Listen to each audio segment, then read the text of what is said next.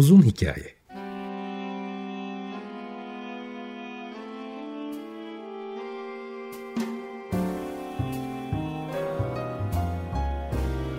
Sinir bilim, psikoloji, felsefe ve müzik.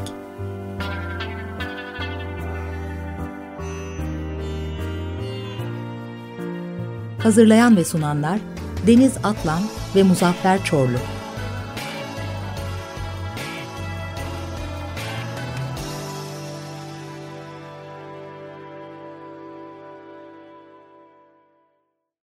95.0 Açık Radyo'dan, Açık Radyo.com.tr ve onun uzun hikayesinden herkese selamlar tekrar. E, deprem nedeniyle geçtiğimiz iki haftadır çeşitli psikiyatrist e, hocalarımızı davet edip çeşitli sorular soruyorum. Önce Ejder Yıldırım gelmişti, İstanbul Psikiyatri Derneği, e, Türkiye Psikiyatri Derneği Başkanı. Sonra İlker Yıldırım'la konuştuk. Bugün de çocuklar ve gençler konusunda oldukça uzman e, ve de Türkiye'nin önde giden isimlerinden e, Profesör Doktor, Psikiyatrist Doktor e, Yankı Yazgan'la birlikteyiz. Yankı Hocam hoş geldiniz. Hoş bulduk. Merhaba Muzaffer Bey. Çok yoğun olduğunu ee, tahmin ediyorum.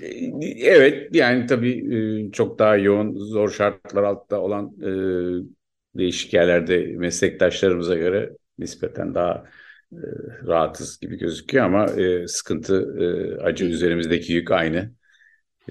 ruhsal Maalesef. yükü ne kadar ama bunu taşımak için bir şeyler yapabilirsek o kadar da rahatlıyoruz. Bugün de konuşacaklarımız umarım, e, umarım. birilerine fayda getirir. Bir fikir zaten, açar sizi çağırma sebebim o gerçekten. Çünkü size çağır, e, çağırırken de hazırlandım. E, neler yapılıyor, neler yapılabilir. Şimdi öncelikle tabii siz hem çocuk ve gençlik alanında e, uzmansınız evet. ama bir o kadar da e, deprem tecrübenizde çok derin. Özellikle 99 depreminden biraz önce yayından önce de konuşmuştuk. O oradaki tecrübeleri ve yaklaşık aradan geçen 20 küsur yılda üzerine de koyduklarınızı tahmin ederek tecrübelerinizi alacağım. Ama size çalışırken e, bir iki tane şeye rastladım. Hemen onları sorayım. Örneğin işte Trauma e, Symptoms e, Checklist for Children diye bir e, işte anketvari bir e, test var ve bununla ilgili o kadar çok e, yayınlanmış e, makale gördüm ki bunun kullanılarak yapıldığı ve aklıma şu soruyu getirdi ve öyle başlamak istiyorum izin verirseniz. O da şu. Şimdi bir deprem ülkesinden bahsediyoruz Türkiye her zaman e, cümle içinde deprem ülkesi Türkiye diye geçiyor da geçmeli. E, fakat buna rağmen e, özellikle çocuklar ve gençler baz alındığında bir deprem ülkesi olması hasebiyle buna özel bir çalışma yani çocukları özel deprem öncesi hazırlamak ya da deprem olduktan sonra da e, kuşatmak amacıyla bir e, organizasyon var mı? Yoksa da aslında neler olmalı? Size öyle bu soruyla başlayayım. Sonra e, hem travmaları hem de tecrübelerinizi aktarmak için e, sorularım olacak.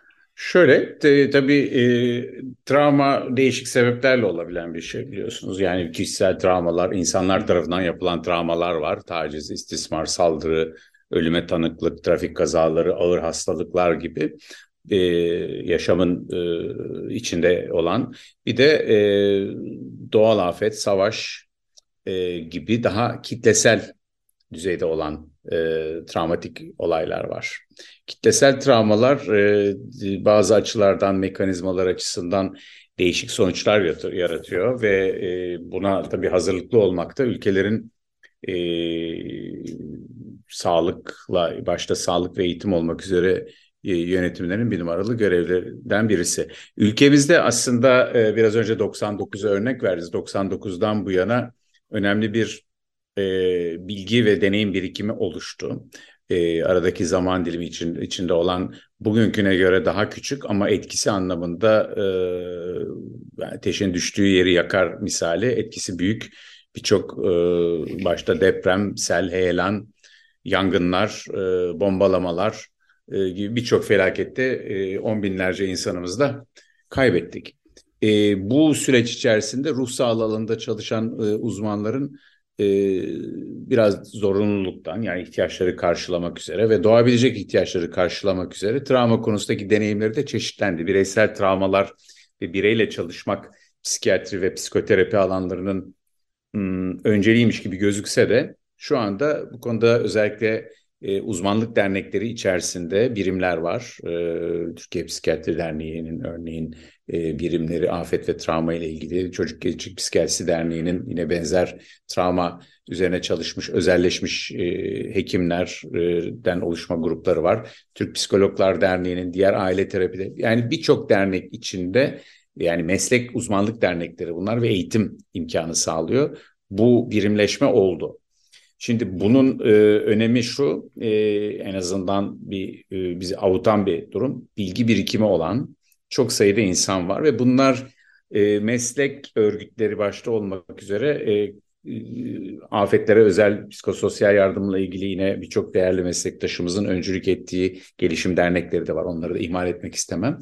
E, bunların tabii bu dernekler birer sivil toplum kuruluşu. E, Türkiye'de sağlık hizmetlerini tabii Sağlık Bakanlığı sunmakta ve birçok hizmeti de şu anda e, Sağlık Bakanlığı içinde fedakarca çalışan e, meslektaşlarımız var. Onlar e, sürece katkıda, olumlu katkıda bulunmaya da çalışıyorlar. Fakat burada koordinasyon, organizasyon dediniz. Bunların hani eş güdümlü çalışması, aynı amaca dönük güçlerini birleştirmesiyle ilgili e, zorluklar olduğunu görüyoruz. Bu hani her yerde oluyor gibi meseleyi hafifletmek için söylemiyorum ama bu önceden hesaplanması gereken ve daha iyi hazırlanmış olunması gereken bir durumdu. Ama hazırlanılabilir. Önümüzdeki haftalarda bile bu koordinasyonun zorunlu olarak artacağını düşünüyorum. Çünkü talep çok yüksek olacak, oldu bile olacak, giderek artacak. İlk bir aydan sonra e, hatta bir, bir buçuk aydan sonra katlanarak ruh sağlığı ihtiyacının e, artacağını biliyoruz. O nedenle e, bu alandaki insan gücünün bir iyi, iyi kaliteli insan gücünün e, hedefe dönük e, çalışmasının gerçekleşeceğini e, açıkçası düşünüyorum. Bunun için çünkü çok emek veren insanlar var her cephede, her cihette. Bu da e, bazen e, koordinasyonu engelleyici faktörleri de elimine eder diye umuyorum. Peki şimdi e, bu sonuçta demin sınıflamalarda e, bulunurken aklıma şey getirdi. E, özellikle diğer e, kaynaklar dışında yani işte tacizden diğer bütün e, toplumsal ya da bireysel e, travma yaratıcı faktörlerin dışında depremi özel bir klasifikasyonla sadece depreme özel bir çalışma var mı? Yani deprem sonucunda çocuklarda oluşan, e, oluşabilen ya da stres işte yani, travma evet. sonrası stres Şimdi, bozukluğu. 99 depreminde veya daha sonra Elazığ depreminde, en son İzmir depreminde değişik bu konularda üretilmiş çalışmalar var. Aslında Türkiye'de e, standartize edilmiş ölçekler, araştırma amaçlı veya sahada kullanım amaçlı e, var. Ben de ilk bunu geliştirilen gruplardan bir tanesi değil. Mesela 99 depremiyle ilgili yaptığımız yayınları size ilk bu alanda depremle ilişkili ilk sayıla ilk e, yayınlardan sayılabilir. Okul temelli e, müdahalelerle ilgili ve travmanın hem disosyasyon hem yaz sadece travma sonra stres bozukluğu değil. E, yaz ve disosyasyon gibi başka e, komplikasyonları da oluyor. E, bunların da nasıl ölçüleceği ve nasıl değerlendirileceği, risk faktörlerine nasıl ölçüleceği üzerine Türkiye'nin kendi deprem deneyiminden yani çıkmış 25 yıllık bir birikim var. Yani alan boş değil ve bunlar hem uluslararası yayın olarak yapılmış durumda. Bütün mesele şurada bu bilgiyi hani dediğinizden daha çok ama ben şunu anlıyorum. E, bu bilgiyi harekete geçirecek e, çalışmalarla ilgili bir e, şu anda bir belki bir tutukluk olabilir. Şokun etkisinden ancak e, çıkılmakta. E, örneğin sınıflarda e, mesela okul çağındaki çocuklarla e, sınıflarda öğretmenlerin e, vereceği terapötik mesajlarla dersin müfredatın içine yedirilecek iyileşme nasıl sağlanır? E, bu konuda neredeyse ya çalışmanın kendisi var. El kitabı var elimizde. Çünkü biz 99-2000 döneminde yazdığımız, yaptığımız çalışma el kitabı manueli duruyor. Hani e, ve bu zaman zaman sadece Türkiye'de özgü değil. Dünyada işte 9-11'da kullanılmış bir protokolümüz var. Yani başka meslektaşlarımızın ürettiği bilgiler var. Sanırım burada bilgi veya yepyeni bir şey geliştirmekten ziyade kitlesel bir felaket olduğu için hani dediğiniz gibi depreme özel olmasa bile depreme özelleşmiş olarak hazırlanmış malzemeleri bugünün koşullarına uydurmak mümkün olacak. Buradaki bütün iş şu. E, yani bunun 99 deprem ve sonrasında ruh sağlığı camiasının öğrendiği şey şu oldu. Bu konu e, da roller bizim e, normal zaman dediğimiz yani barış zamanındaki rollere benzemiyor. Yani savaştaki roller gibi bir savaş e, gibi e, cereyan eden bir yanı var. E, olağanüstülüklerin e, niteliği sebebiyle afet durumu diye tanımlanan ve orada biz rollerimizi tekrar tanımlıyoruz. Aslında travmaların sosyal etkilerinden birisi de bu. Yani e, bu şokla birlikte roller tekrar tamamlanıyor. E, gü, güvenin sarsıldığı durumları dengeleyici yeni e, güven ilişkileri kuruluyor. Mevcut e, sarsılmış güvenler tekrar nasıl tazelenir? Çünkü meslek grupları arasında bile e, farklılıklar, kim neyi yapar, neyi yapamaz üzerine tartışmalar e, bilirsiniz her zaman e, vardır. Bunların dışında bir sürece geçiyorsunuz. Yani öğretmenlerin rolü üzerinde de belki e, konuşmamız içerisinde bir yerde durabilirim ama başka sorularınızla da ilerleyebiliriz. Şöyle yapalım. E, şimdi aslında tabii psikiyatristlere, psikologlara, terapistlere konunun yani e, ruh sağlığı ya da zihinsel e, profesyonellerin dışında benim ilk aslında getirmek istediğim nokta şu. Şu anda on binlerce çocuk bu durumda ve belki de yüz binlere ulaşacak.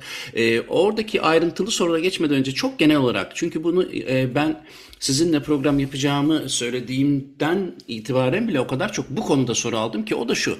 Psikiyatristleri, psikologları, terapistleri, uzmanları bir kenara koyalım.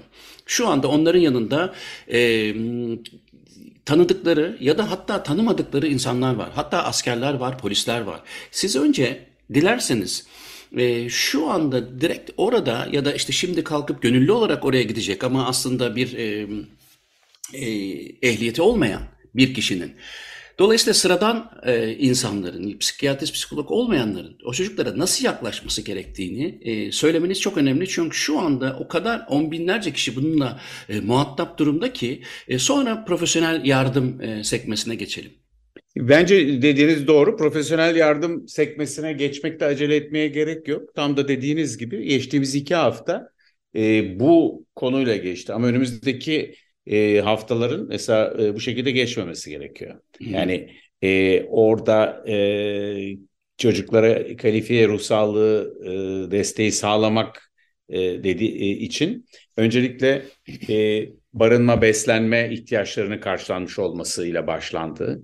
E, yakınlarıyla, bildikleri insanlara bir araya getirilebilecek olanların bildikleri kişilerle yakın en yakınları e, kaybetmedikleriyle bir araya getirilmesi, yakınlarını kaybedenlerin kalan yakınlarıyla birleştirilmesi bu e, temel hedeflerdendi. Bunun bir kısmının e, ulaşıldığını e, söyleyebiliriz. Birçok insan yer değiştirdi. Birçok insan hala tabii ki e, e, ideal koşullardan çok uzakta yaşamını sürdürmekte. Göç koşullarında e, çocuklarıyla birlikte hayatı sürdürüyor. Burada önemli olan devamlılık unsurlarına ve bu e, yani gönüllüler ya da baş, mesela askerlerle ya da başkalarıyla kurtarılmış durumda olanları bir an evvel kalıcı e, en azından geçici olarak kalıcı e, yerleşimlere geçmiş olmaları gerekiyor. Yani artık buna ihtiyacın, bu dediğinizde ihtiyacın azalmış olması gerekiyor. Hı hı. Geçtiğimiz haftanın gündemiydi mesela. Önümüzdeki hafta okullar başlıyor. Şimdi iki bölüm var. Deprem e, afet bölgesindeki e, o illerde henüz okullar e, açılamıyor doğal olarak. Çünkü ne e, oradaki öğretmenler hepsi e, etkilenmiş vaziyette, çocuklar, binalar vesaire. Ama kalan 71 ilde şu anda on binlerce deprem bölgesinden taşınmış çocuk, belki yüz binlerce yeni okullarında eğitime başlayacak. E, pazartesi günü. Ben dün ve bugünü e, okul öğretmenleri bu e, dediğiniz şekilde e, hazırlamakla geçirdik. Onlarla ilk karşılaşmada ne yapacağız? Nasıl olacak? E, bu gözle baktığınızda e, öncelikle yardım etme kavramının e, bir asimetri içerdiğini biliyoruz. Çocukların yaşına göre bazen bu küçük bir çocukta yardım edenin yardım etme arzusu e, karşı tarafın ihtiyaçlarını bazen gö gözden kaçırmaya da sebep olmamalı. İlk dikkat edecek şeylerden birisi o. Orada bizim yardımımıza gerçekten ihtiyaç, ihtiyaç olup olmadığını görmek. E, çocuğun daha ziyade bu e, e, çocuğun kendisini dinlemeye, desteklemeye hazır yetişkinlikler, yetişkinlerle birlikte olduğunu hissetmesini sağlayacak ortamı sağlamak önemli. Örneğin bir okula geldiniz, okula geldiğinizde sizi adınızla, soyadınızla be bekleyen e, bir öğretmenin olması, bir e, eğer mümkünse bir arkadaşın e, sizi okulu tanıtmak, okulu e, göstermek üzere yeni geldiğiniz yerde burada kalan illerdekiler için şu anda konuşuyorum. Yardımcı olmaya hazır olması e, ve temel ihtiyaçlarınızı e, gözetmek üzere istediğiniz zaman e, sığınabileceğiniz e, insanlar olduğunu bilmeniz çok çok önemli bir çocuk ve genç olarak. Şimdi bu çünkü hiçbir şey, hiçbir şey olmamış gibi yapmak mümkün değil. Ama diğer yandan e, bir acıma duygusunun burada rolü olduğundan eminim ama acınacak bir hal e, üzerinden değil karşımızdakinin sadece bizim desteğimize şu anda e, açık açık bir destek vermeye hazır olduğumuzu hissettirmekle ilgili şeyimiz var. Yani çok gayretkeş olmadan ama var olmak, temel ihtiyaçları öncelikle karşılanmış olduğundan emin olmak. Örneğin diyelim ki bir çocuk okula gidiyor ya da bir çocuk yanınızda birisini telefon etmek istiyor. Yanınızda bir e, e, aramak istiyorsa buna yardımcı olmak bazen bir temel ihtiyacı karşılamaktır. E, bir e, hastanede e, bir e, hekimin birazdan yapacağı müdahale için hazırlanmakta olan bir çocuğa, bir, çok sayıda on binlerce çocuğa değişik operasyonlarla bazıları vücut parçalarını alınması gereken çocuklar e, oldu. Çocukların hazırlığında onların yanında olmak sadece birisinin elinden tutmasının yeterli olduğunu görüyoruz. O yüzden yardımcı olmak için e, alanda olan şu anda özellikle afet bölgesine tabii daha e, zor şartlarda yaşamını sürdürmeye çalışan e, birçok ailenin, yalnız kalmış çocukların e, barınmalarını sağlama, beslenmelerini sağlama, gündelik hayatlarında en azından temel rutinlerinin sağlanması konusundaki eksikler varsa bunların giderilmeye başlandığını birçok için duysak da e, buna yoğunlaşmanın hala önemli olduğunu düşünüyoruz. Ya da oyuncak örneğin değil mi çok sık konuşulan şeyler hangi oyuncakları gönderelim mesela gibi bir soru bile bazen çok zor bir soru haline gelebiliyor. Çünkü oyuncağın nerede kullanılacağını tahmin bile edemiyoruz. O nedenle örneğin işte küçük çocuklar hatta orta, e, okul çağındaki çocuklar için işte yumuşak kolay e, şey yapılan yani kafanızı yaslayabileceğiniz ya da sarılabileceğiniz bir oyuncak yollamak e, bin tane parçası olan bir puzzle yollamaktan şu anda daha iyi. Ama belki bir ay sonra bin parçalı bir puzzle yollamak daha önemli olacak. Yani de biraz yardımcı olanların telaş etmeden hakikaten ne faydalı olabilir bunu öğrenebilecekleri kişilere özellikle alanda o alanda örneğin Adıyaman'daki bir çocuğun ihtiyacıyla e, örneğin Adana merkezdeki bir çocuğun ihtiyacının aynı olmayacağını yine akılda tutmak faydalı. Ve nereye yardım gönderdiğimizi eğer bilerek ya da nereye yardım ettiğimizi bilerek yaparsak yani neredeyiz, buranın şartları neler diye düşündüğümüzde e, zaten çoğumuz sezgilerimizle, e, insani temel güdülerimizle e, burada yolumuzu bulabiliriz. Yani bunun o yüzden bir profesyonellikle falan ilgisi yok. E, burada bir, bir oturumda e, çalışmalardan birinde bir arkadaşımız e, bu çocuklara hani gelen çocuklara okullarda psikolojik destek nasıl hani başlayacak? Hangi ekolle yaklaşmalıyız gibi bir soru sorduğunda e, eş konuşmacı arkadaşım e, insani ekolle yaklaşmak yeterli dedi. Çünkü insan olarak olan reflekslerimiz bizim e, psikoterapilerden vesaireden çok daha eski. E, yani 100-150 yıllık bir know-how'a dayalı değil, binlerce yıldır insanların toplum olarak bir arada kalmasını, e, gelişmesini sağlayan, beraber olma, bağ kurma, birbirimize destek olma, birbirimizin acısını hissetme, birbirimizin acısını hafifletme mekanizmalarımız içimizde bizim doğuştan. Belki yüzde birimizde bunlar eksik olabilir ama yüzde 99'umuzda bu tam. O nedenle bu mekanizmaları harekete geçirmek en önemli şey ne biliyor musunuz Muzaffer Bey? Bazen kendi aklımıza gelmiyor. Ben o nedenle yardımlaşma, yardım faaliyetlerine gidenlerin birkaç kişilik ekipler halinde gitmelerini ya da tek başlarına gittilerse orada birkaç kişilik hani mini team diyelim, mini takımlar şeklinde oturup düşünerek ihtiyaçlara bakarak hareket etmelerini ve oradan giderek kendi kararlarını vermelerini tavsiye ediyorum. Çünkü e, hani mesela bir başka örnek daha vereyim. Mesela bir oyuncak, çocuk elinde kirli bir oyuncakla geldi. Çamura bulanmış, enkazdan çıkartılmış. İşte orada yardım ediliyor, işte serumu takılıyor ya da işte bacağında başka bir yerinde müdahale ediliyor. Ee, bir gönüllü yardımcı ver o elindeki oyuncak ayı ben temizleyip sana vereyim dediği zaman çocuk oyuncak ayıya yapışıyor. Çünkü onu hiç olmazsa onu kaybetmek istemiyor. O nedenle bizim önceliğimiz oyuncak ayının temiz olması değil, çocukla olan çocuğun hayata tutunması, geçmişinden bugüne taşıdığı bir nesne olması olduğunu e, biraz düşünsek akıl edebiliriz aslında. Bunu aslında söylediğiniz o kadar hayati önemli bir şey ki çünkü e, benim aldığım dediğim gibi sorulardan e, sosyal medyada özellikle Twitter üzerinden e, yazışmalardan şunu çıkarıyorum. Böyle bir durumda e, özellikle işte böyle e, bir felaket durumunda on binlerce çocuğun gencin etkilendiği tabii yetişkinleri de sayıyorum ama e, sizin tabii. konunuz özellikle çocuklar diye e, altını çizdim.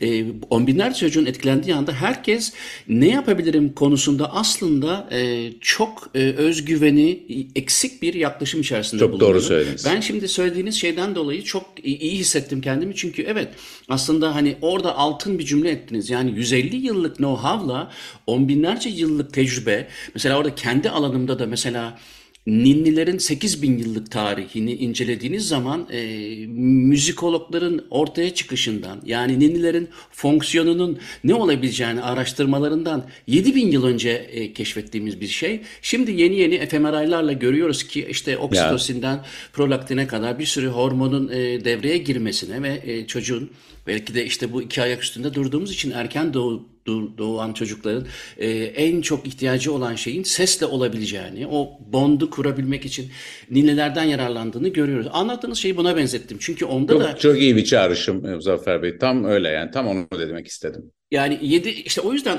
dediğiniz şey çok önemli. 150 yıllık know-how'ı insanların biraz fazla önemsediğini. Önemsiz demiyorum asla. Siz de öyle Tabii ki çok önemli. Fakat Bizim işimiz gücümüz bu e, hardware olarak e, var olan bir insanlık var. Onun altını çizmeniz çok çok önemliydi. Aslında herkes biraz önce anlattığınız e, o e, işte oyuncağın örneğin işte yumuşak bir ayının yıkanıp geri verilmesi ya da temizlenip geri verilmesinde kurulacak olan şey aslında hemen hemen hiçbir şekilde psikoloji, psikiyatri eğitimi almasa bile insan içinde aslında var olan bir içsel tepki. Siz onun önemini ortaya çıkarıyorsunuz. Kaldı ki bunun gibi yüzlerce davranış biçimi var. O yüzden aslında sizden şunu e, anlıyorum. Doğru yorumluyor muyum? E, insanların e, içgüdülerine diyelim tırnak içinde güvenmeleri aslında çok iyi insanlıkla donanımlı olduklarını en azından %99'un evet. içinde var olduğunu söylüyorsunuz. Kesinlikle aynı. E, tam bunu söyledim. E, teşekkürler e, e, bunu tekrar dile döktüğünüz için. Çünkü bu tabii ki şu demek değil yani psikoloji, psikiyatri, nörobilim ama bu bu birikimi, bu hardware'in daha da kolay devreye girmesini, daha iyi çalışmasını sağlayıcı teknikler, düşünceler üzerine kurulu, bilgiler üzerine kurulu. Ama olanı nasıl daha iyi kullanırız anlamında. Yani yeni bir insana yeni bir yeti ya da yeni bir empati becerisi instilasyonu yapılmıyor. Bu çerçevede e, insanlarımızın yani şimdi oralara e, koşup giden insanların e, iyilik güdüsünün e, etkisi altında kalmamak da mümkün değil. Hayranlık duymamak da mümkün değil. E, Ha şu aslında baştaki şeye geliyor. Belki e, bu konularda toplumdaki insan için önemli, insan ruhsal ruh sağlığını korumak için önemli şeylerin neler olduğu konusundaki bilgi birikimi daha yüksek olursa bu içgüdülerin e, doğru kullanımı da daha kolay olur. Örneğin bir çocuk için en önemli e, dünyaya başladığı andan itibaren tam da dediğiniz gibi e, annesinde e, çok yüksek düzeyde olan oksitosinin etkisiyle annenin kurduğu bağı e, çocuğun hayatta tutucu bağ olduğunu ve çocuğun da aynı şekilde reaksiyon vererek anne çocuk bağı içerisinde hayata güvenle başladığını ve bu güveni ömür boyu başka bağlarında da aradığını, kurabildiği bağlarda mutlu ve rahat ettiğini düşünürsek bağ kurmanın önemli olduğunu düşünüyoruz. Örneğin bir çocuğa diyoruz ki bir çocuğa merhaba diyen bir gönüllü e, hayatına girip çıkan, geçip giden birisi olacaksa bunu akılda tutması lazım. Çünkü çocuk kalıcılık, devamlılık ihtiyacı içerisinde. Hepimiz aslında onun içindeyiz. Hepimiz kalıcı bağlara, e, hayatımızın sürekliliğine önem veriyoruz. O yüzden o biraz önceki bahsettiğim enkazdan çıkan kirli oyuncak temizlenmesi gereken bir nesneden ziyade geçmişten beni geleceğe taşıyabilecek, bana geçmişimin izini e, hatırlatan bir devamlılık nesnesi olarak da düşünülmeli. Bunlar biliyorsunuz e, lise yani üniversite mühendislik dersi alan birisi bile bazen bir psikoloji dersi alabiliyor. Ama bunlar tabii akılda kalmıyor. Bu bilgileri birçoğumuz biliyoruz, birçok kitaplarda okuyoruz. Bizim de şu anda yapmaya çalıştığımız bu programla ya da başka aktivitelerle eğer dostlarımıza, arkadaşlarımıza, bu konudaki fedakar insanlara bunları hatırlatmak. Çünkü güven konusu e, burada anneye ya da primer bakım verene sırf anne olması şart değil. Erkeklerde de biliyorsunuz babalarda da oksitosin düzeyi yükseliyor bebekleri doğduğunda. E, e, ve ya da kuvvetli bir aşk ilişkisi kurduğumuzda da bu e, Semir Zeki'nin fMRI çalışmalarında e, vesaire görünen gibi orada da aynı şey gözüküyor. Şimdi bu gözle bakınca bu bağları kurduğumuz, kurabileceğimiz ortamlar sağlamak. Mesela bir e, Sahra Hastanesi'nde bile bebeklerin çocukların olduğu bölümde bir ninni sesi duyulabilir biraz önce sizin dediğinizden baktığımızda. Ya da akşamları Instagram'ından sadece ninni söyleyen her, her akşam saat 9'da ya da bir akşam masal anlatan bir güzel bir ses, iyi bir okuyucuya da ihtiyaç var. Bazen ne yapalım diye diyen kişilere ben Instagram'dan akşam bir masal saati yapılsın. Herkes onu açsın, dinlesin. Yani günümüzün Adile Naşit'i gibi e, bir sürü e, güzel okuyucu insan var ve bunu bir kişinin yapması binlerce insan yapabilir. E, yani hiç aklımıza gelmeyen destek olma biçimleri var. Masallar, ninniler, şarkılar, ruh sağlığını bunlar da iyileştiriyor. Oturup bir dostum yine e, Kemal Gökhan Gürses vardır. E, ya dedi ben karikatürcü grubuyla bir şeyler yapmak istiyorum. E, çizgi atölyeleri yapmak istiyorum gidip çocuklar otursunlar. Ben bunun ne alakası var diye düşünen birçok kişi. Aksine oturup şey üretmek şu anda o çocukların geçmişin enkazını sırtlarından indirebilmelerini ve geleceğe bakmalarını sağlayacak şu anda yaptıkları e, yapıcı olumlu bir şey. Çünkü olumlu yüklerimize de ihtiyacımız var. Sadece e, hani hani negatifi görmeyelim, iyiye bakalım gibi bir sahte iyimserlikten bahsetmiyorum. Sahiden olan güçlü yanları öğretmenlerimize de bunu söyledik. Bu hafta bir yeteneği olan bir sürü çocuk var. Şarkı söyleyen, saz çalan, göbek atan ne yapmak istiyorsa ya da oturmak isteyenin de oturmasını dedik. Kimseyi zorlamadan özellikle mesela okullarda e, olan çocuklar diye baktığımızda kimseyi zorlamadan konuşmaya, hadi anlat bakalım vesaireye girmeden, mahremiyetine saygı içinde ama aynı zamanda da dinlemeye hazır olduğumuzu çocuklar bildiklerinde teneffüste gelip konuşuyor. Öğretmenim benim böyle bir derdim var diye konuşabilir. E, bu bazen hani kendimizi kontrol de gerektiren bir şey değil mi? İnsan bir şeyler yapmak istiyor. Hani bir çocuğa yemek yedirmeye çalışmak gibi. Halbuki önüne yemeği koyup kaldırmadan sabırla beklemek gibi bir şey bu. Ki iştaha gelsin diye. Şimdi isterseniz oyunlardan, oyuncaklardan bahsettiniz. Ben e, çok iyi hatırlıyorum psikoloji okuduğum yıllarda e, en sevdiğim derslerden bir tanesi ki çok kapsamlıydı. O da oyun psikolojisi ve onun ne kadar önemli olduğunu gerçekten de e, anla, anlat, anlata anlata bitiremeyiz biliyorum ama. Ne güzel böyle bir ders almış olmanız harika bir şey. E, ben tabii 1986'da girdiğim için İstanbul Üniversitesi Psikoloji bölümüne o zamanlar vardı. Şimdi var mı bilmiyorum ama çok çok önemli. Hala da yararlanırım. İş, mesleğim e, psikologluk yapmak değil ama çok da e, siz sizden alayım. Mesela hayatımızın o, e, içinde son derece birçok şeyde oyunun e, çok yeri var. Öyle. Oyun oyun çok kritik bir gelişim aracı ve etkileşim aracı. Evet evet yani hem nörolojik bağlamda hem psikolojik bağlam, bağlamda çok çok önemli motor e, gelişimlerin gelişmesi açısından da fakat şu anda deprem e, sahasından bazı görüntüleri görüyorum bazı e, işte kişiler e, çocukları etrafına toplayıp işte bir şeyler anlatıp onları eğlendirmeye çalışıyor. Şimdi çocuklar da hani çok daha iyi bileceğiniz üzere paralel oyun denen bir şey vardır. Hani yan yana oynarlar ama ikisi birbirinden tamamen bağımsız işler yapar. Fakat orada yan yana olmalarının onlara verdiği e, çok özel pozitif katkılar vardır. Şimdi bunun gibi e, çok daha ayrıntıda kim bilir neler saklıdır. Siz depremle ilişkili olarak bu kadar tecrübe sahip olduğunuz için soruyorum aynı zamanda. O çocukların oyunlarında gözlemlenmesi gereken şeyler nelerdir ya da aslında nasıl ilginç şeyler gözlemlenebilir? Çünkü onlar bu olup biteni de o oyunun içine dahil edeceklerdir. Ee, Doğru. Ben sanıyorum şeyde gördüm Ermenistan depreminde ve de Meksika depreminden sonra çocukların e, işte legolarla yaptıkları evleri yıktıklarını aslında bir şekilde depremi simüle ettiklerini görüyorum ki buradan bir şeyler çıkabilir. Ne dersiniz? Tabii ki tabii ki 99 depreminde hani benim doğrudan deneyimim çok daha fazla ama sonrasındaki çalışmaları yapan arkadaşlarımızın da toplantılarda, paylaşımlardaki bildirimlerinde hep gördüğümüz bu, bu tür travmatik olayların e, tekrarlanması yani reenactment diye geçiyor bazen biliyorsunuz teknik yani İngilizce terim olarak tekrar tekrar tekrar canlandırılması resimlerine yansıyan oyunlarına yansıyan bu aslında süreci yani bizi bize zarar vermiş olan bir süreci oyun aracılığıyla ya da sanat aracılığıyla bir tür kontrol altına almış oluyoruz. Çünkü insanın kontrol etme arzusu yani bir şeyi kağıda geçirme, bir düşünceyi kağıda geçirmek gibi e, onu ya da notaya geçirmek de böyle bir şey aslında capture ediyorsunuz. Yani onu kapıp sizin oluyor. Yani artık sizin kontrolünüze geçmesini sağlıyor. Travmatik olayı da bu şekilde oyunlarla tekrar tekrar yapmak özellikle ilk haftalarda e, tek başına bir patoloji işareti kesinlikle değildir e, Çok bir bir çabadır bu. O nedenle bazen engellemeye çalışmak ama doğrudan doğruya tabii ki çocuklara şu birkaç hafta için yine konuşuyorum. Sonrasında bu önerilerimizi tazelemek lazım. E, doğrudan doğruya e, bir şiddet, vah, oradaki o vahşi e, hali, ölümleri, parçalanmaları, yıkımları e, doğrudan önlerine koymak için de uygun bir zaman değil. O nedenle de e, çocukların örneğin hani bunu içeren videolar, görsellerle karşılaşmalarını e, kesinlikle e, önlemenin e, önlemeleri gerekiyor yetişkinlerin e, bu temel konulardan bir tanesi.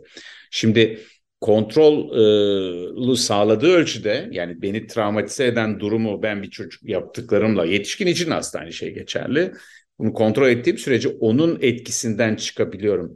Duygular da böyle. Duygularımızı adlandırdığımız ölçüde Duygular bizim denetimimize geçiyor. Ne hissettiğimizi fark ettiğimiz zaman, duygumuzun bizi ne yöne ittiğini fark ettiğimiz zaman duygunun adını koyarsak, yani örneğin öfkemizi e, tanımlarsak, davranışlarımızı öfkenin nasıl etkilediğini hissedersek, öfke bizim e, üst denetim mekanizmalarımızdan bağımsız, kendi kendine hareket eden bir duygudan ziyade içinde olduğumuz durumu, anlamamız için örneğin bir haksızlık algısı içinde olduğumuz için öfkelendiğimizi fark ettiğimiz için bize yol gösteren bir araç haline geliyor. O nedenle e, oyunlar, e, hislerimiz üzerine konuşmalar, beraber e, okunan e, geleneksel, geleneksel yani bilinen, anlaşılan masallar bunların hepsi e, iyileştirici etki taşıyacak, sınanmış, denenmiş e, hikayeler baktığınızda. Hı. Müzikte böyle, sanat da böyle. İnsanlığın e, binlerce yıl içerisinde birbirine aktardığı bir akademik bilgi gibi düşünebilirsiniz yani. Folk akademi yani bir çeşit. Hı hı. Peki şimdi e, biraz tabii e, o çocuklar arasında e, çok farklı tecrübeleri olanlar var. Ben biraz daha tecrübesinin belki skalanın kötü tarafında olanlardan e, bir soru soracağım. Örneğin ampute olmak zorunda kalmış. Kolları, ya. bacakları eksik binlerce çocuğumuz var şimdi. Evet. E, onlar için ya da e, şimdi bir sabah uyanıyor, bir şeyler sallanıyor ve e, annesi babası yok ya da en azından bir tanesi yok ve de e, bir makale okudum size hazırlanırken. O da e, 2010 yılında PLOS ONE'da yayınlanmış ve orada aslında e, yapılan, e, yanılmıyorsam e, e, gene Ermenistan'daki e, re, e, depremden ötürü bu depremin aslında işte Rusların o zaman Gorbaçev'in galiba işte toprak altına bir takım bombalar yerleştirdiği dolayısıyla hmm. da işte Türk-Ermeni sınırına konan bombaların patlamasından ötürü işte bunların olduğu gibi çok çok yanlış bir bilgilendirme yapılmış ve de bunun üzerine bir makale var. Yanılmıyorsam PLOS ONE'da 2010'da çıktı bu. Ve de burada e, ki conclusion şu, e, bu çocukların, bu bilgiyle donatılmış çocukların e, çoğunda daha sonra e, follow-up yapılan çalışmalarda görmüşler ki e, aşırı derecede e, baskın bir suçluluk duygusu e, gelişmiş. Şimdi bunun bu perspektiften bakarak sorumu ikiye ayırayım. Bir e, hem annesini babasını kaybetmiş ya da e, organlarından bazılarını e, kaybetmiş çocukların durumuyla e, yanlış bilgilendirilmiş çocukların e, durumunu ve de onları nasıl bilgilendirmemiz gerektiği konusunu size sormuş olayım. E, ikinci taraftan başlayalım. Daha e, açıkçası bu sadece çocuklarda değil yani birçok durumda insan özellikle ağır baskı ve kayıpların yoğun olduğu dönemlerde çocuk gibi düşünmeye yatkınlaşır. Daha çocuksu düşünürüz. Regresyon diye tanımlanan e, süreç. Daha e, genel kapasitemiz ve olgunlaşma düzeyimizin altında düşünmeye başlıyoruz. Ve böyle zamanlarda e, bütün bu e, afetlerin yarattığı travmatik etkilerin arasında, sosyal etkilerin arasında bu tür mitik düşüncelerin ortaya çıkması e, olmayacak tipte e, bilgilerin yayılması e, bu aslında aşıya e, çip konduğu e, söylencesinden çok benziyor dikkat ederseniz e, ve bu tip bilgilerin kolayca yayıldığını hiç beklemediğimiz insanların bile ya acaba öyle olabilir mi diye düşündüğünü biliyoruz. Çünkü e, burada başımıza bu kadar büyük bir felaketin gelmesi ne anlayabilmek için e, bazen bu tür açıklamalar ihtiyacı duyan insanlar olabiliyor. Ve o yüzden bir anlama çabası, bir belirsizliği giderme çabasını bu tür e, özellikle doğru bilginin, bilimsel kaynakların e, egemen olmadığı ortamlarda bu tür bilgiler dolduruyor. Ülkemizde de benzer e, sözleri e, geçtiğini duyuyorum. E, diğer yandan suçluluk duygusu bu bireylerin yani bu tür mitik bilgilerle olanların sonrasındaki o makaleyi incelemem lazım. Ben de merak ettim, okumadım. Ama suçluluk duygusunu en çok kimlerde hissediyoruz biliyor musunuz? Deprem bölgesinde olmayan, uzakta olan e, birçok kişi e, hala bu tip e, paylaşımlar devam ediyor. Oradaki e, yurttaşlarımız enkaz altında kurtarılmayı e, günlerce beklerken, aç susuz orada e, canları için mücadele ederken ya da onları kurtarmak için oraya giden e, gönüllüler, görevliler e, yine aç susuz aynı kurtarmak istedikleri insan ya da büyük bir mücadele verirken biz yemek yiyebilir miyiz, uyuyabilir miyiz, e, bir zevk için bir şey yani bir çay bile içebilir miyiz duygusu içinde olan çok insan vardı. Oldu ve oluyor hala da böyle ve bu duygu da e, çok olağan bir duygu. Oysa bir yardımda bulunmanın, bir destekte bulunmanın çok çeşitli yöntemleri olabileceğini e, biliyoruz ve her şeyin bazılarımızın hızlı reaksiyon veremediğini, donup kaldığını, bazılarımızın daha hızlı, daha kıvrak reaksiyon verebildiğini, insanlar arasındaki böyle değişken farklar olabildiğini de biliyoruz. Yani ama bunu bilmek hiç olmazsa bizi düşündürmesi gereken yani bu yoğun duygulara kapıldığımızda bu duygumuzu anlamaya çalıştığımızda suçluluk çünkü başka bir uyurken ben nasıl uyumazken ben nasıl uyurum? Ee, bunu e, bir yapıcı eyleme nasıl dönüştürürüz sorusuyla bütünlediğimizde ve birisiyle paylaştığımızda bir başka arkadaşımızla e, daha e, bir anlamamız mümkün oluyor. E, çünkü bu dönemde böyle bir dönemde travmanın özellikle şok edici etkisinin olduğu dönemi bunu anormal bir dönem olarak düşünebiliriz. Normal bir zamanda değiliz. Anormal bir zamanda tepkilerimizin de normal olması beklenmez. Ve böyle çünkü e, aşırı yoğunluk yoğunlukta hissedebiliriz ve aşırı yoğunlukta hissettiğimizde biz her zamanki halimizdeki gibi olmayabiliriz. O nedenle hazırlıklı olmak sizin e, görüşmenin başında belirttiğiniz bu tür afetlere hazırlıklı olmak bu durumlarda bizim duygu durumumuz ne olursa olsun otomatik olarak yapacağımız e, eylemler, çalışmalar konusunda talimli, hazırlıklı olmamız anlamına geliyor. E, o nedenle diyelim ki bir afet bölgesinde etkilenmiş bir insana yardım edecek olan diyelim ki bir timin, bir kurtarma ekibinin afet bölgesinin dışında bir yerde olması, başka bir yerden geliyor ve kurtarıyor olmasının da önemi oluyor. Çünkü etkilenmiş olanların e, şokun altında e, performanslarının e, yani hayatta kalıp kalmamak gibi bir mesele olduğunda kendileri bildiklerini unutmuş olacaklarını doğal olarak varsayıyoruz. Nedenle burada organizasyon dediğimiz konu bir yine yardımlaşma, dayanışma mekanizmasının e, kurulması, işte ulaşma, erişme gibi çöz sorunların çözülmüş, öngörülüp çözülmüş olması gibi faktörler içeriyor.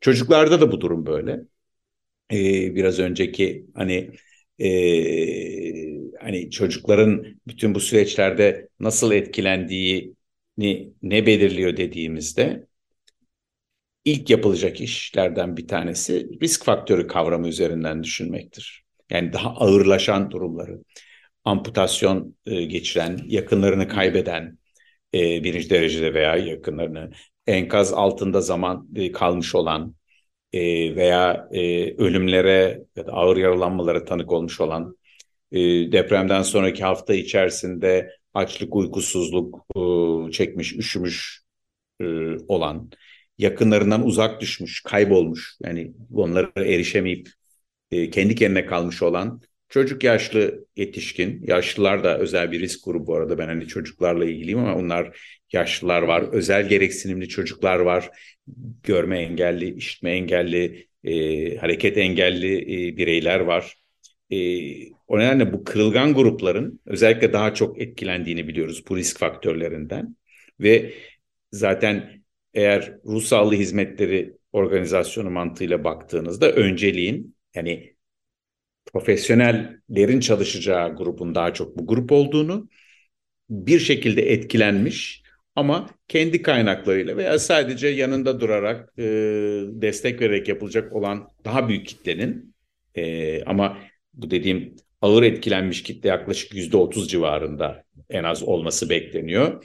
Yüzde altmış civarında, yüzde pardon yüzde kırk beş elli civarında e, orta düzeyde etkilenmiş. E, geri kalan da daha az etkilenmiş bir kitle. Bu zaman içerisinde değişiyor tabii ki. Buradaki bizim örneğin e, Adapazarı e, depreminden sonra bir bir geçici yerleşim kasabasında iki buçuk üç yıl kadar devam eden prefabrik bir kasabada okul temelli yaptığımız müdahale çalışması da gördüğümüz kontrol grubuyla kıyasladığımızda ve de bunu yüzde otuzlarda başlayan ağır TSSB travma sonrası stres bozukluğu oranının yüzde onlara pardon yüzde on beş on sekize kadar geri çekilebildiğini gördük ve bunun hızlı olmasını istiyoruz sağladı müdahale. Çünkü biliyoruz ki zaman içerisinde birçok kişide e, bu yaranın iyileşmesi gibi bu yaralar iyileşiyor. Ama yaranın bir iz bırakmadan iyileşmesini ya da en az iz bırakmadan iyileşmesini sağlamak hedefimiz. Bir de ne kadar e, hızlı bir iyileşme olursa fonksiyonelliğe kavuşmak, kişinin sadece yarasının iyileşmesi, yaşama devam etmesini sağlamak da e, iyileştirici oluyor. Şimdi fonksiyon fonksiyonelliğe ulaşmak dediğiniz zaman aklıma benim e, okullar geliyor. Türkiye'de sanıyorum açılacak mı açılmayacak mı açılmasın daha iyi gibi bir e, için içinden çıkılmaz bir e, şey çıktı, tartışma çıktı ama bir, bir sürü uzmanın okulların açık olması gerektiğini e, söyledi. Söyledik çünkü e, bir an önce normalize tırnak içinde olmaları çocukların hem yanındaki arkadaşlarıyla olmaları belki iyi daha bir travmatik daha doğrusu bir terapötik ortam da sağlayabilir e, dendi. Sizin görüşünüz ne? Okulların e, açılması konusunda, açık kalması evet, konusunda. Bunu değişik kaynaklarda da e, belirttim aslında. Bir, bir takım başka otoriteler de e, görüşlerini belirttiler. Yani bu konudaki bilim otoriteleri. E, şöyle okulların e, okul çocuğun doğal bir gelişme ortamı. Yani okul bir lüks değil, okul bir fazlalık değil. Hani lazım olduğunda ya da arada gidilen bir yer değil. Okul e, modern toplumda son 200 yıldır beğenelim beğenmeyelim artılarıyla eksileriyle çocukların hayat içerisinde yer almayı öğrendikleri bir yer. Yani e, sosyal gelişim, sosyal duygusal gelişim okulun en az yüzde ellisi bunu hepimiz biliyoruz. Yani akademik gelişim e, ön planda gözükmekle birlikte tabii ki akademik gelişimin kritik rolüyle birlikte ama sosyal duygusal gelişimin olduğu sosyal duygusal gelişimde başkalarıyla beraber olarak başkaları arkadaşlar, öğretmenlerimiz, görevliler e, gibi büyük bir topluluk, okul e, ve okulların bu tür felaketlerde e, çocukların hayatındaki devamlılık unsurunu sağlayan, iyileştirici rolü olan hayatın devamlılığı ve gelecek perspektifini veren ana unsur oldu tartışılmaz. Hmm. Bu tartış tartışılmaz derken dokunulmaz bir konu anlamında değil ama bu tartışmada e, hmm. yeni yani bir kanıt e, aksi yönde bir kanıt yok. E, Tekrar keşfetmeye gerek yok. O derece bravo. açık. Evet, e, üniversitelerle efendim okul binaları sağlam mı değil mi? O ayrı bir tartışma konusu. O geçen ayda tartışılabilecek bir konuydu. Yani o çok temel bir konu tabii ki. E, ama o, o zaman çadırda yapalım. Yani eğer İstanbul'daki binamızda da şeyse İstanbul'daki binayı çadıra taşıyalım. Yani okulu açmayalım. Bunun cevabı maalesef değil. Aynı şey üniversiteler konusunda da oldu. Şu anda son kararı bilmiyorum ama e, üniversitelerinde toplumsal yaşamın sürdüğü, gençlerin sadece bir meslek ya da bir beceri kazandığı yer değil, e, toplumsal yaşama hazırlandıkları ve katkıda bulundukları. Üniversite öğrencilerinin gönüllü birçok faaliyete nasıl e, fedakarca girdiklerini ve bu dönemdeki bu toparlanma döneminde de gençlere önemli bir iş düşeceğini, e, sorumluluk e, için birçoğunun da e, çok gönüllü olduğunu görüyoruz. O nedenle üniversite kampüslerinin e, açılması yani tabii ki barınma ihtiyacı olan yurttaşlarımızın e, kalacakları yerler için e, yani bunun alternatifin üniversite eğitiminin olmaması gerekiyor. Yani efendim barınma ihtiyacı mı öğrencilerin eğitimi bu ikilem çok e, üzücü bir ikilem çünkü burada e, ikisi de birbirine birbirine kıyaslanabilecek birbirini yerine geçecek şeyler değil. Ne eğitimden vazgeçmemiz gerekiyor. Eğitim bir lüks değil e, ve barınma yurttaşların açıkta kalmış yurttaşların bir yerlerde aileleriyle birlikte yaşaması gerekiyor. Bunun yani çözümlerinin sanki... bulunabileceğinden bir şüphem yok. Evet burada sanki su mu hava mı kanan durumu ortaya konuyor. Hayır ikisi de. Söylediniz. Bu da ama yani pastadan vazgeçelim ama su ve havadan yani ilk e, gözden çıkarılacak şeyin eğitim olması bana o e, şeyi e, metafora su mu hava mı yani ikisi de oradan Aynen vazgeçemeyiz. Evet. Hangisi Peki, öncelikli? E, çok sorulan sorulardan bir tanesi ben de merak ediyorum. Çünkü biraz önce enteresan bir kelime kullandınız. Ben onu o bağlamda enteresan buldum. Gayret keş. Birazcık negatif e, malumat furuşu hatırlatan bir kelime. Gayret keşlik içerisinde e, bazı şeyleri yanlış yapmak da mümkün. Çok kişinin evlatlık edinme isteğini duyuyorum, görüyorum. E, şimdi sıcağı sıcağına konu, tabii duygular e, şu anda e, ne kadar rasyonel onu da e, bilmek, kestirmek zor olabilir. Fakat diyelim ki e, bu öncelikle bu istek bu isteği sorgulamıyorum. Ama bunun doğru olup olmadığını e, ya da sizi nasıl gördünüz merak ediyorum evlatlık e, bu çocuklarla Şimdi ve de bu, evlatlık evet. edineceklerin e, sorumluluğu e, ve de nasıl yaşaması gerektiği, e, çocuklara nasıl davranması gerektiği konusunda var mıdır bir tavsiyeniz? E, şimdi oraya atlamak istemem. Hani o tavsiye kısmına girmeyece, gir, girmem. Hani çünkü henüz tamam. o noktadan uzaktayız. Ama şimdi Peki. evlat edinmeyle koruyucu aile arasında bir fark var. Foster hmm. home ve adoption ikisi ayrı. E, o nedenle e, evlat edinme oldukça kompleks bir süreç, hukuki yanları olan e, bir süreç. Koruyucu aile ise geçici olarak bir çocuğun hayatında onun geçi, e, döneminde geçici derken bu yıllarca da olabilir. E, ama bir hukuki hak iddia etmeden e, karşılıklı olarak yapılan bir şey. Bu konu e, Türkiye'de Aile ve Sosyal Yardım Politikalar Bakanlığı'nın denetiminde ve yönetiminde e, o konuda bir bir deneyim birikimi var e, yıllar içerisinde. E, tabii ki e, e, doğru şeyler yapmaya çalışan birçok özellikle sosyal çalışmacı meslektaşımızın çalıştığı e, bir devlet kurumu. E, sanırım orada bu konuda ön tedbirli hareket etmeyi ön plana e, almak, çocukların güvenliğini esas almak ve bu konuda hani aceleci olmadan e, güvenilir e, kişilere çocukların emanet edilmesi e, gibi bir uygulamanın olacağını düşünüyorum. Koruyucu ailelerin e, bu konularda dernekler var. Türkiye'de öncülük eden ruh sağlığı meslektaşlarımız var. Hani e, bu alanda e, nedenle acele etmeden çocukların hani e, mevcut e, becerileri dene, denenmiş insanlarla belki başlamayı düşündüklerini öğrendim. E, koruyucu aileler açısından hani koruyucu ailelik tecrübesi zaten olan bunu dediğiniz tipte bir eğitimden geçmiş e, olanlarla başlamak e, sayıyı da zaman içerisinde tabii hızlıca arttırmak. Burada şunu da hatırlamak lazım. Bu yardım konusu hani gayretkeşlik kelimesini söylerken gayret ve gayretkeş arasındaki fark hakikaten bazen e, kalıcılık çok önemli bu gayretlerde. E, örneğin e, 6 ay sonra aynı isteklerin e, bazı konularda çok çok daha düşük olduğunu 99 depreminde görüyoruz. Enerjiyi iyi kullanmak, başka değişik evrelerde değişik yardımlara önümüzdeki yıllarda ihtiyaç olacağını bilmek, şu evrenin öncelikli yardımıyla daha sonraki aşamaların yardımlarını karıştırmamakta. Ama buna yön vermek bizim sıradan vatandaş olarak bizim tek başımıza karar verebileceğimiz bir şey değil. Ben neyin öncelikli neyin öncelikli olmadığını bilemeyebilirim. E, o nedenle koordinasyonu sağlayan, e, bu konuda liderlik eden e, gerek resmi gerek sivil e, kuruluşların e, desteğine ve öncülüğüne ihtiyacımız var. E, örneğin büyükşehir belediyelerinin bazı e, toplumsal e, yardım toplama konusunda e, güven kazanmış e, birçok kuruluşun e, ve daha önceden de yine bildiğimiz eğitimi destekleyen, çocukları destekleyen e, vakıfların ve derneklerin e, faaliyetlerini gözden geçirmek, onlar aracılığıyla bazı şeyleri yapmak, e, sırf maddi yardım olarak da değil, kanallar üzerinden gitmek de önümüzdeki dönem düşünmemiz gereken şeylerden birisi. Çünkü enerjinin boşa gitmesi duygusu bir süre sonra yardım etmek isteyenleri caydırıcı bir rol oynamaya başlıyor. Yani yardım etmek istiyorum ama edemiyorum duygusu da e, e, zor olabiliyor.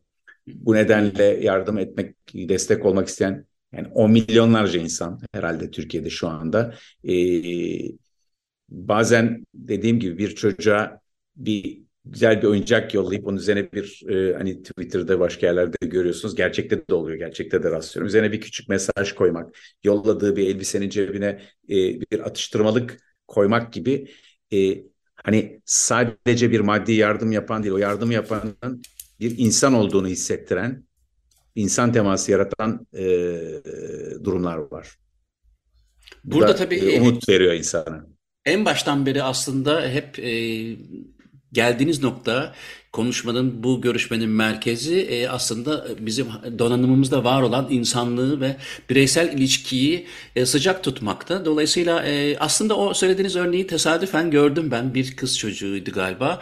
E, göndermiş e, oyuncak ve üzerine bu benim en sevdiğim oyuncağımdı. Sana veriyorum. Yapıştırmış. diye. Evet. Evet evet. evet Ve çok sayıda var böyle Muzaffer Bey. O kadar çok sayıda var ki yani bir tane on tane değil. Birçok kişi bunu yapıyor. Ve birbirinden bağımsız hani görüp bakarak falan değil. Hepimizin Evet, evet. içinden gelenin bu olduğunu görmek içinizde insanın bir, çok değişik duygular uyandırıyor. Hı hı. Peki bu bu şekilde bitirelim. Ee, Tamam. bir son sorum var. Aslında son soru değil. Sadece şöyle bitirmek isterim. O da e, birçok kişi bütün bu anlattıklarınızı ya da işte ben ne yapabilirim çocuklarla ilgili e, dediği zaman çok kısa bir e, böyle el broşürü ya da işte bir internet sitesi var mıdır? Hani şunlara şunlara dikkat etmeliyiz, şunları şunları yapmamaya özen göstermeliyiz gibi Ee, bir şöyle şey var mı? tabii Kaynak. biz benim ve Ekim Ark ben de bunu yapmaya çalışıyorum. Hem Instagram hem Twitter hesaplarımda göreceksiniz.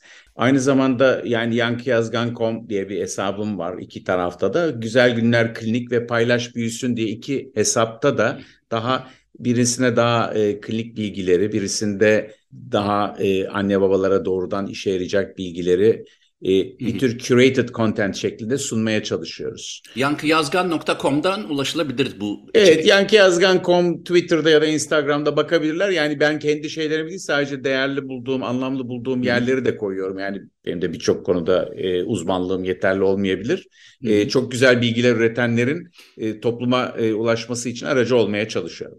Ben inceledim. Gerçekten dediğiniz gibi e, sizden de duymuş olmak iyi oldu. Yankiyazgan.com'da zaten orada e, içerik de e, oldukça Evet, başka geniş. yerlere de yönlendirmeler yapıyorum. Yani hani Evet. diğer kaynakları da görebilirler oradan. Hani benim hesabım Evet. dışındaki yerleri. Tabii tabii oradan gönderdiğiniz, e, kanalize ettiğiniz şeyler de sonuçta konuyla direkt ilgili. Çünkü o da çok önemli bir konu. Nereye bakayım, nereden yardım alayım, neyi yaparsam doğru olur sorularının önemli bir kısmına da e, doğru, düzgün cevaplar bulacağınızı Bir düşünmeye yardımcı olmak yani aslında evet. amacımız o. İnsanlar düşündüklerinde genellikle doğru kararlar veriyorlar. Hı hı. Peki Yankı Hocam çok teşekkür ederim. Bu kadar Çok yoğun oldum iş, Muzaffer Bey. e, Teşekkür ederim.